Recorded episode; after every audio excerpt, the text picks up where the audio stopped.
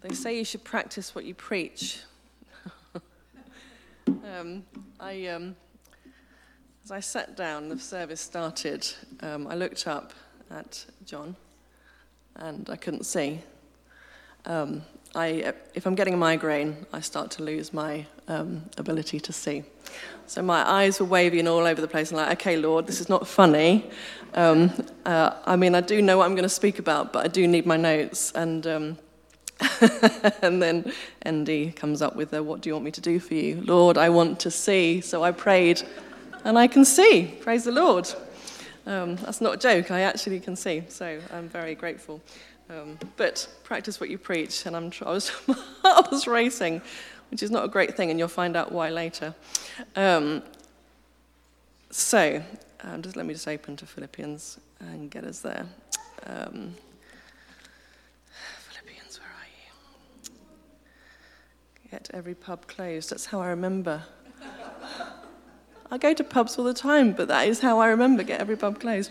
Anyway, uh, good morning. Today we are. Um, can I move this down slightly because it feels like it's in my face? Is that okay? Um, today we're continuing. In fact, we're finishing the series that we've been going through on prayer and the safe space that prayer is, and particularly we're going to finish by talking about rest. Something I think we've all got a keen interest in. The lives we live are full, they're frantic, um, uh, often frantic, routinely stressful, and prone to making us anxious. Things going on for us personally, as well as generally um, the fa- fact that we live packed lives. When asked the question, How are you? busy is often uh, the response. It's not just what's going on for us personally, we also live in stressful anxiety inducing times. Uh, pretty much every news story, it seems, that we read is um, difficult to read. Um, I, follow BBC News, apologies to those who don't like the BBC News, but I follow the BBC News on my phone regularly, and um, it's one of the things I'm trying not to do is to um, just um, doom scroll the news every day. It's actually really difficult because there are rarely really good things to read about. But this is the reality of our lives and the world that we live in. And um, we have a lot to process every day. And I think post pandemic, um, the world that we live in seems to be particularly stressed and anxious, and may I also say, angry. It is the nature of the environment that we are living in uh, in these times. So, in the midst of our realities, both personal and global, how can we find rest?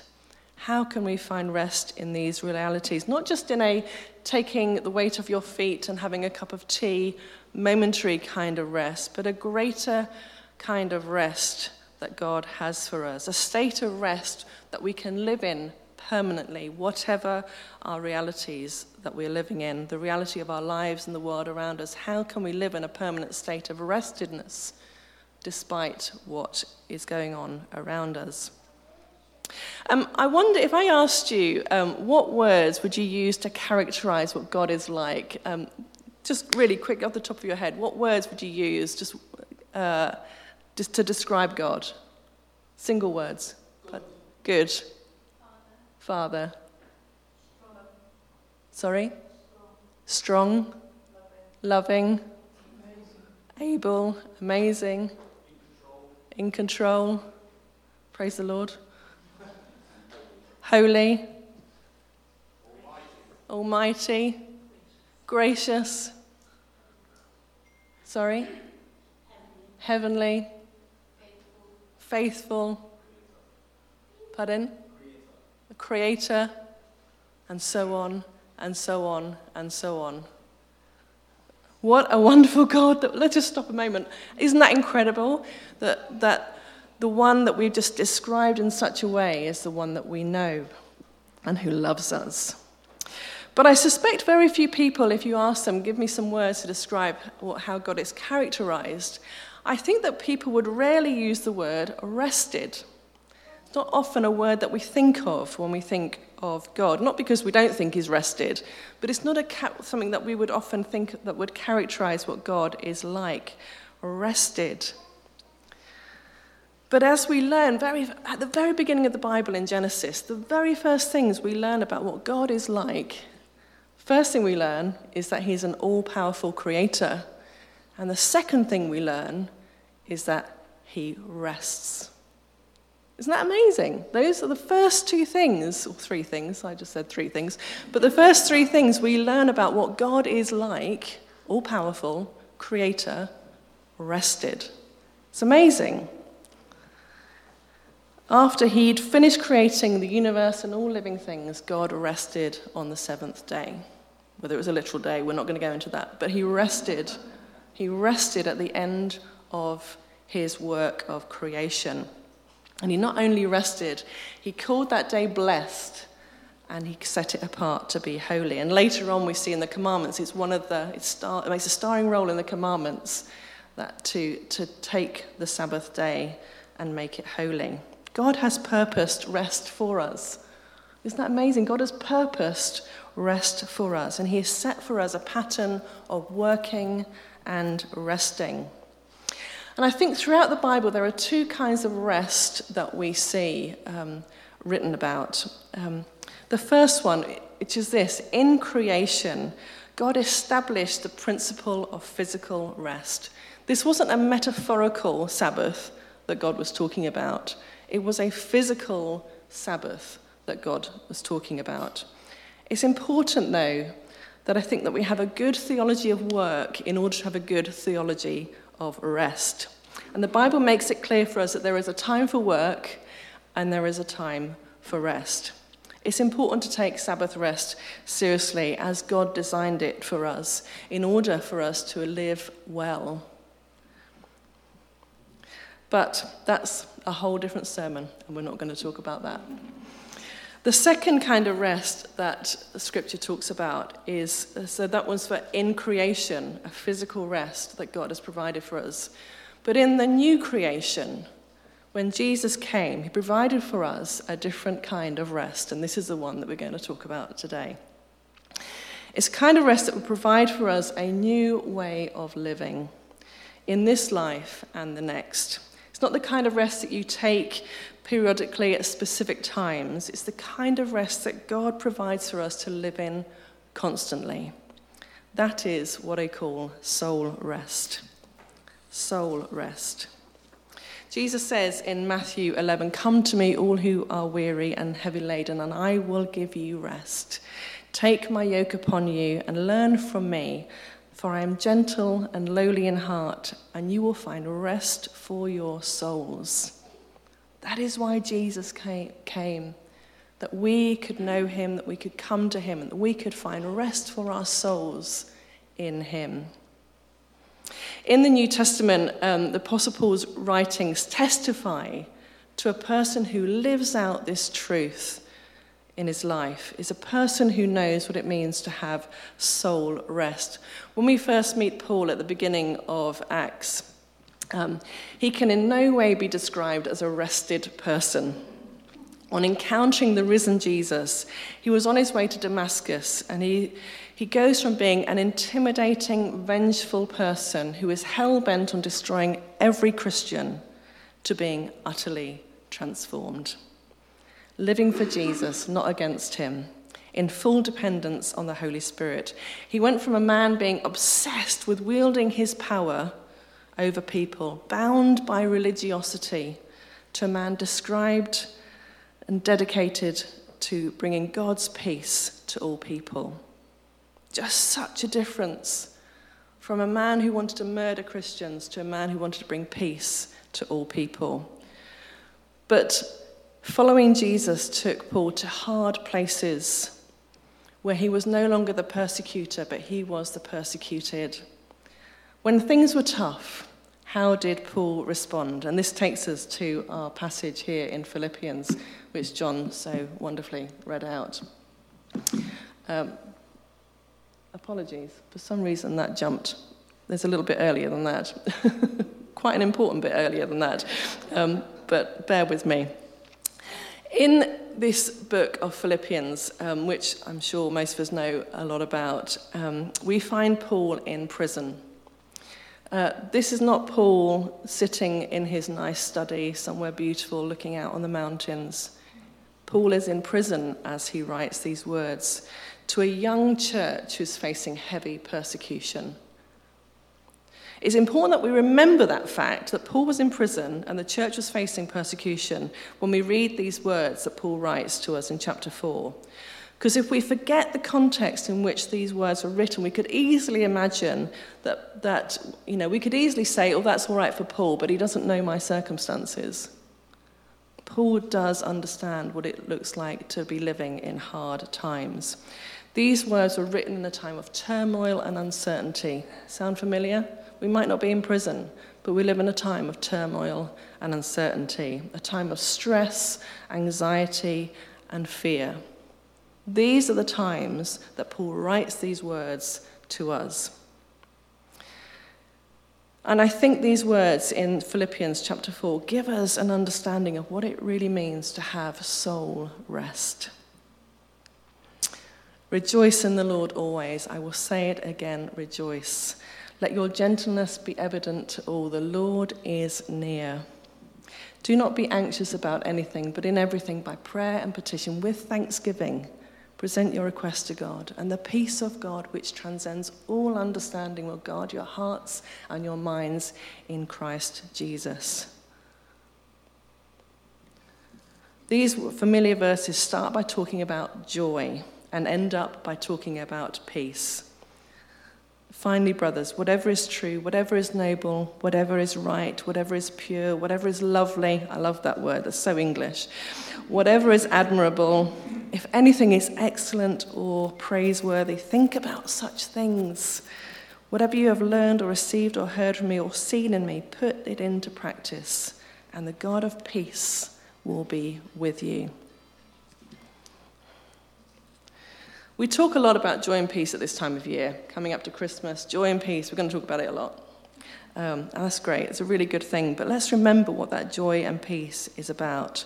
When, when we talk about joy in this context, we often think we can sometimes confuse joy with happiness. The things that make us happy, you know, Going to the cinema makes me happy. Having a good meal makes me happy. Spending time with my family makes me happy. There's lots of things. Going on holiday, etc., etc. For us all, there are many things that make us happy, and those are not bad things. They are really good things. But what Paul is talking about here is not just happiness that is circumstantial. Paul is talking about here something much deeper and much more permanent.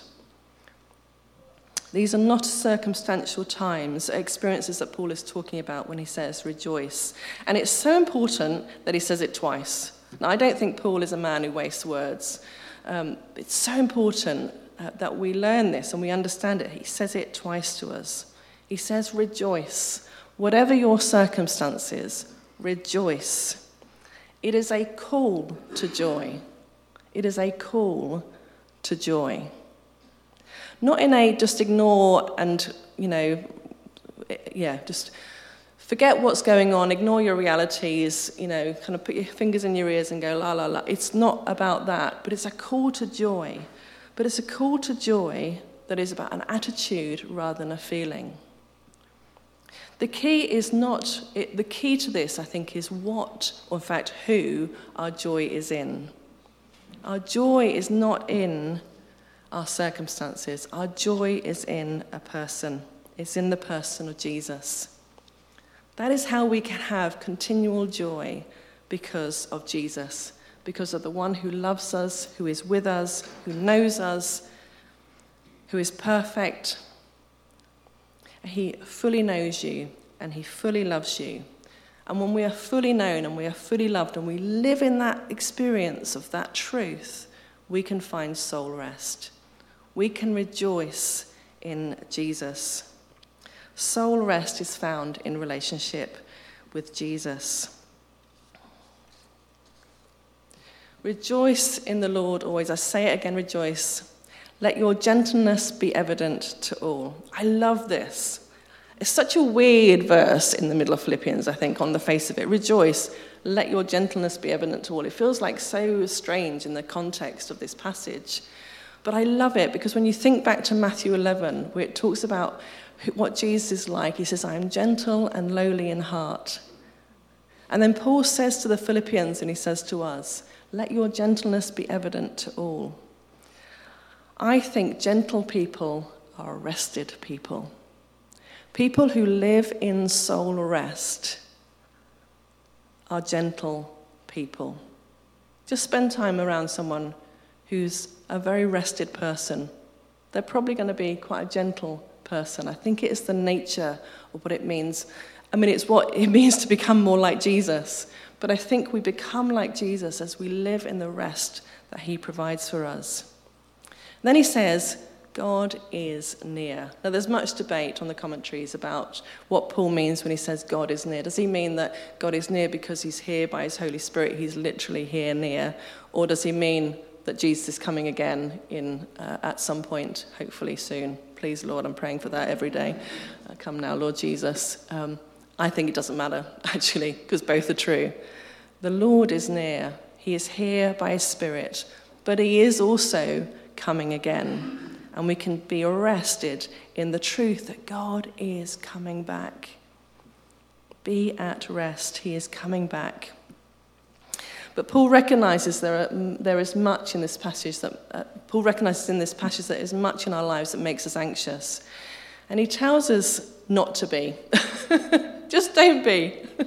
Sometimes not very helpful. I'm really worried about something. Oh, just don't be. Well, that's really helpful. okay, I won't be then it can be a little bit annoying, like just don't be anxious. But actually, he gives us real the tools to actually um, to, to actually be in a place where we don't have to be and we can live in an un, unanxious way. We can live in a rested way.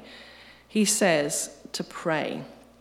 Do not be anxious, instead pray. It's not don't be anxious and then not fill the gap. It's don't be anxious, pray. That's what we are called to do hence the whole series on praying and being the safe space. Praying to the one who already knows your stuff, who already knows what's going on. See, prayer is not explaining things to God, He knows. Prayer is not encouraging God to keep His promises, He is faithful. And prayer is not trying to persuade God to do something that He's reluctant to do. He is for you and He is a good, good Father. Prayer is focusing on the one who gives you rest. It's focusing on the one who gives you rest. It's turning to Him and trusting Him, and peace will come from Him. We can't kind of drum up peace in our lives. Peace can only come from the one who is the Prince of Peace the one that can provide us with peace. It is in him that you will find rest, true rest. Soul rest is in spending time with God, focusing on him, discovering more of who he's like, basking in his presence, telling him what's really going on in your life, in your heart, and in your mind. Not what you think you, he wants you to say. As Andy said last week, God already knows what's going on, but He actually gives you the space to come and be real with Him. Talk to Him, listen to Him, be still with Him, get away with Him from all the noise of life. He is good, and you will find rest for your soul. You will find peace.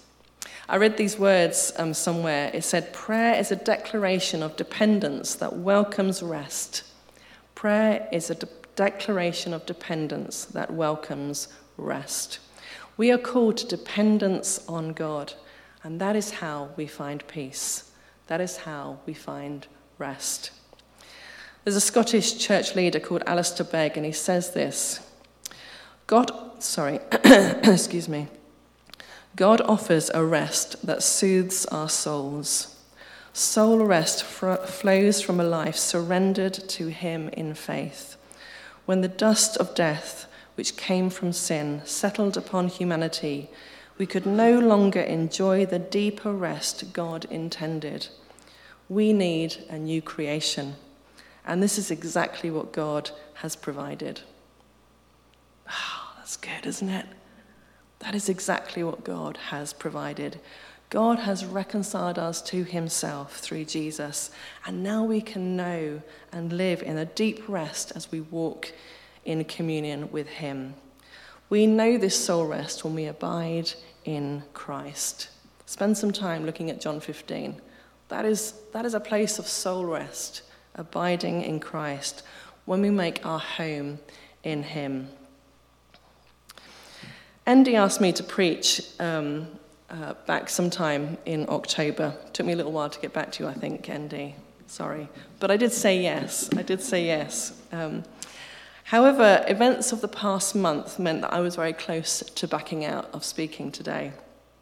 Um, but last week, when I looked again at what Andy had asked me to speak about, um, I realized that um, uh, it was something that actually I had been it was a key topic for me because of something that I'd been experiencing in the, the last month. Um, and uh, often it's the way when you're asked to speak, God is teaching you lessons well ahead of you even knowing that you need to learn them. Um, on the 2nd of November, I'd, um, I'd had a fairly normal day. I'd spent the morning with my communications team. I see my old communications director sit in the room. You'll be pleased about this, Rachel. Um, I spent the morning with my communications team doing strategic planning. I love strategic planning. I know I'm weird. anyway, so it was looking at what's, what's priority, anyway, etc., etc. Strategic planning. Let's not go into that. I'd spent the whole morning with my team. Uh, looking at SWOT and all that stuff. Um, and then I had lunchtime um, with another colleague to discuss what we're doing in Northern Ireland and our work there. Um, great working lunch. And then I was on my way home to drive Paul to the airport.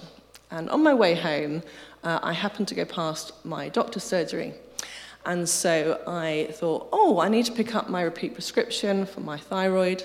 So I dropped into the surgery to pick up my repeat prescription, and they said, oh, you can't have it unless you take your blood pressure.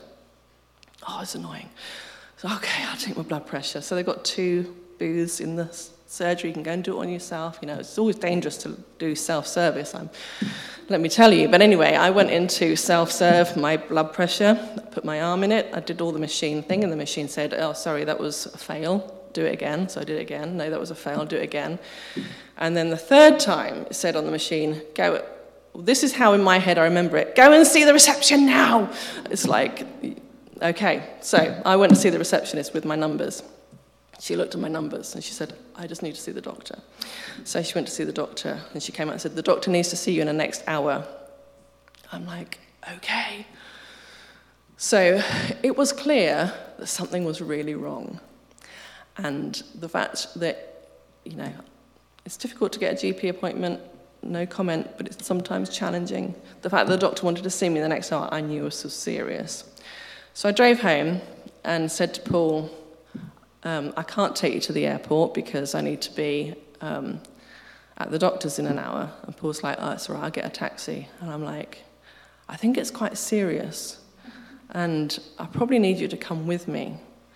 So I was actually taking Paul to the airport because he was getting the train to London to get a plane from Heathrow. A little bit of detail. He's like, I'll get a train a bit later. It's fine. I was like, great, okay, let's. But I was, I was stressed which you can't, shouldn't be when you've got a blood pressure problem. So I went, I went back to the doctor with Paul, and um, in short, I was in a hypertension crisis. My blood pressure was so high that the, even the doctor looked alarmed, and um, he said, You really should be in hospital, but that's a bit of a stressful place to be right now, so I'm not recommending that's where you go, but I want to see you every day until we start to see an improvement in your blood pressure um, my numbers were horrific. Um, and I, I describe it, um, I, this story could be my hypertension crisis or hitting a brick wall running at 60 miles an hour. That's what it felt like. I was just living normally. I'd had a normal, fast paced day. I felt fine. I went to the doctor, and it was like I hit a brick wall running fast into it. So I remember going home and thinking, what does this even mean? I I, what does this even mean? My heart was right. I was even more stressed because I was in a hypertension crisis, and I'd already looked up that that's bad. And, um, and so, um, so I went home, and, um, and Paul wrote to everybody that he should write to to say Leslie's not looking at her emails, she's not at work, she's been told to rest. Um, I'm not sure when you'll see her, but until she's in a better place, she's not going to be working. That's not easy to do when the CEO suddenly has just stopped work. But I have an amazing team who just got on with it, and it was fantastic. And actually, it was such a blessing. But it really was, for me, a huge wake up call. Huge wake up call. Um, I have no idea how long my numbers were at that level. I have no idea. Um, but I knew that it wasn't just a put a plaster on it kind of moment in my life. It was a I have to take a look, a hard look at how I'm living, because how I'm living could kill me. And so, um, so I've done all the things. Um, I've discovered a lot about blood pressure, lots of tests. In short, they've diagnosed that I've got stress because there's nothing else. Um, that's in some respects, if something else, you can go, okay, what do we do to fix that? If it's stress, what do you have to do to fix that?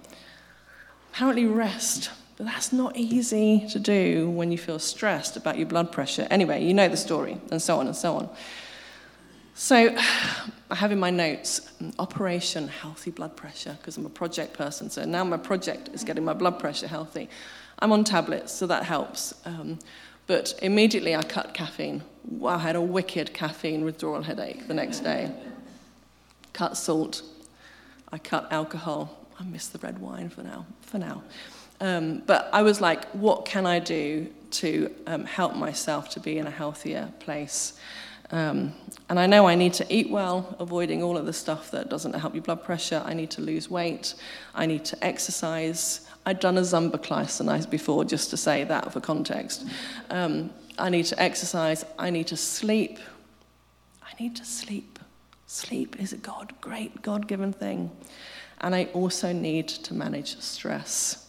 That's the most tricky part. That's the most tricky part. That's how we deal with our blood pressure. I know there's doctors in the room, so forgive me if I've got any of this you know, if you need to correct anything, do feel free to give me a private consultation after the service. Um, but um, that's how we deal with blood pressure, um, or certainly help us to get to a place of a good resting blood pressure. But what does it look like for us to have a spiritually healthy blood pressure? I won't push the analogy too far. But what does it look like for us to be um, to have a healthy place of soul rest? I think it's the same things, really. Eat well. What are we feeding ourselves on? Philippians 4, verse 8 says, Whatever is pure, whatever is lovely, whatever is admirable, if anything is excellent or praiseworthy, think about such things. How do we fill our minds that will enable us to live in a world, in our realities, with God's perspective? We need to feed regularly on God's word, allowing God's word to speak to us, to shape our understanding of ourselves, of who He is, and of the world that we're living in. What are you feeding yourself on? The second one is lose weight. What are you carrying that you need to shed? What extra weight are you carrying that you need to shed? Hebrews 12, verse 1 says, Let us throw off everything that hinders and the sin that so easily entangles. We all know that there are things that become part of our lives that are not healthy for our souls. We don't often talk about confession, not in the Baptist tradition. I grew up as an Anglican. Um, but confession um, actually is really good for us. It helps us. Um, it helps our souls, um, our soul weight loss plan is to confess. Coming before God with honesty enables us to get rid of the things that weigh our souls down and to receive His forgiveness, to be living light as God wants us and intends for us. The third one is exercise. How do we exercise faith? How are we stepping out and trusting God beyond our natural boundaries? Hebrews 11, verse 1 says, Faith is confidence in what we hope for and assurance about what we do not see.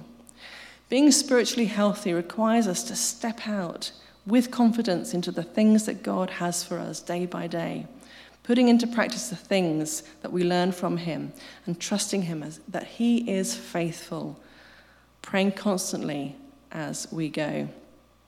I don't know how much prayer is just a constant part of your daily life.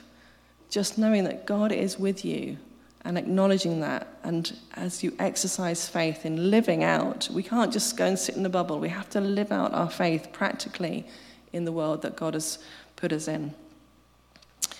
Um, so eat well, lose weight, exercise faith, sleep. How can our souls come to absolute rest? Psalm 46, verse 10 says, Be still and know that I am God. This is not just pausing for a moment and then rushing off. This is about having good rhythms in our lives, taking Sabbath seriously.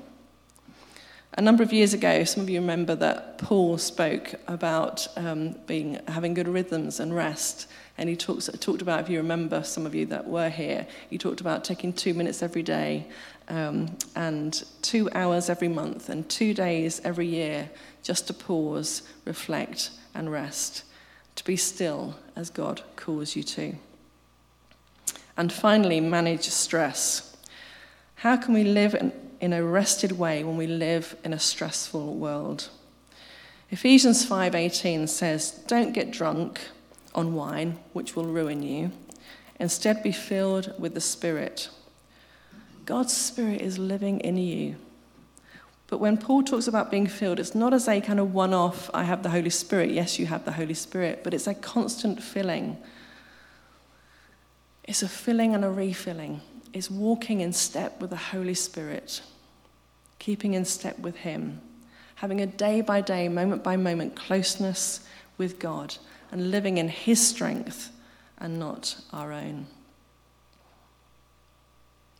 Um, on November the 2nd, um, when um, I'd just seen the doctor and hit the brick wall at 60 miles an hour, um, I went to bed that night and um, I would describe it as like the dark night of the soul in the sense that um, I lay there knowing that I needed to try to relax, but all I could think was that I could have a stroke.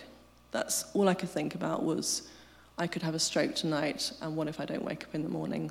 And that was a very, very difficult and dark place to be. Um, whether that's how much, what that, anyway, doesn't matter. The fact that it was what I was thinking about was my reality that night. And as I lay there and I was trying to pray, you know, I'm talking all about prayer and have being a rested soul, having soul rest in prayer. I kept trying to pray, but I just felt like I couldn't. I couldn't even um, string words together to talk to God about what was going on and how I was feeling. Um, in Philippians, Paul tells us to think about all the good God things. Um, Oh, that's my blood. That wasn't my numbers, by the way. No, they were far, far worse than that.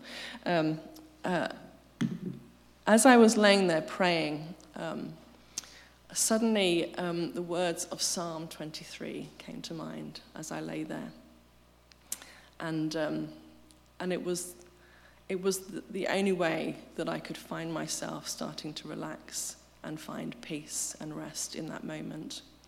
Um, whenever I, uh, there's a reason that this picture is up here. This is Alnwick Castle, by the way, Northumberland, um, which is God's holy county.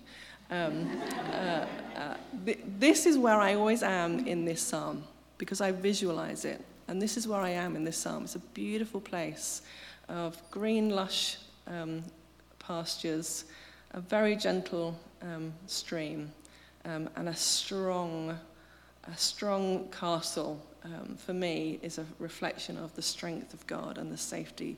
Uh, castles were created to be safe places, um, and that this sense of so. I, this is where I picture myself. I've been here regular many, many times. This is not my picture, by the way.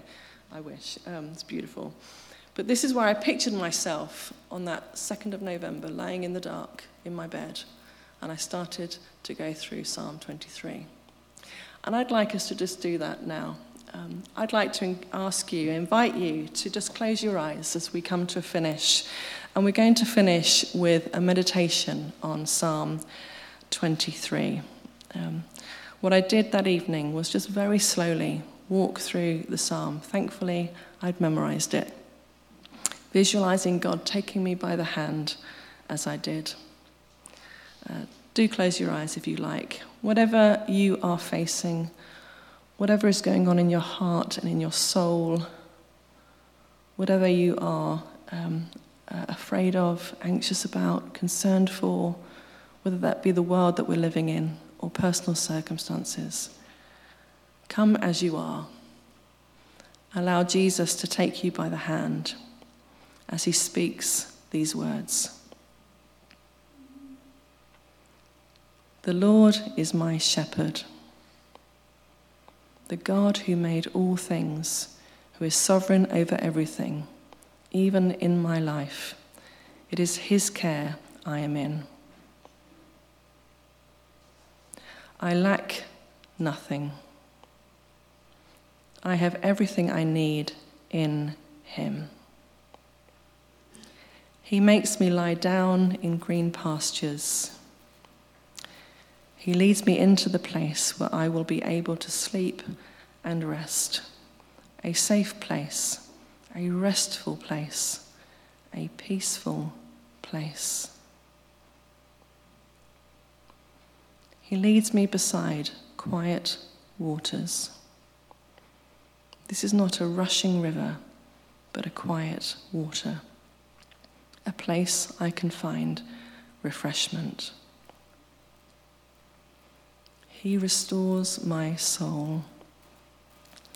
He makes me whole. He guides me along paths of righteousness for his name's sake. He will show me how to live. Even though I walk through the darkest valley, I will fear no evil, for you are with me. I can't see what is before me, but God, who is strong and good, is with me, and He will lead me through it and out the other side. Your rod and your staff, they comfort me. You are able to keep me near. You will guide me. You will protect me. You prepare a table before me in the presence of my enemies. You know what I need before I do, and you provide for me. I can be at peace. You anoint my head with oil. I am yours. My cup overflows. Your goodness will pour out for others to know your goodness also. Surely goodness and love will follow me all the days of my life. You will never leave me in this life. And I will dwell in the house of the Lord forever. This is my true home.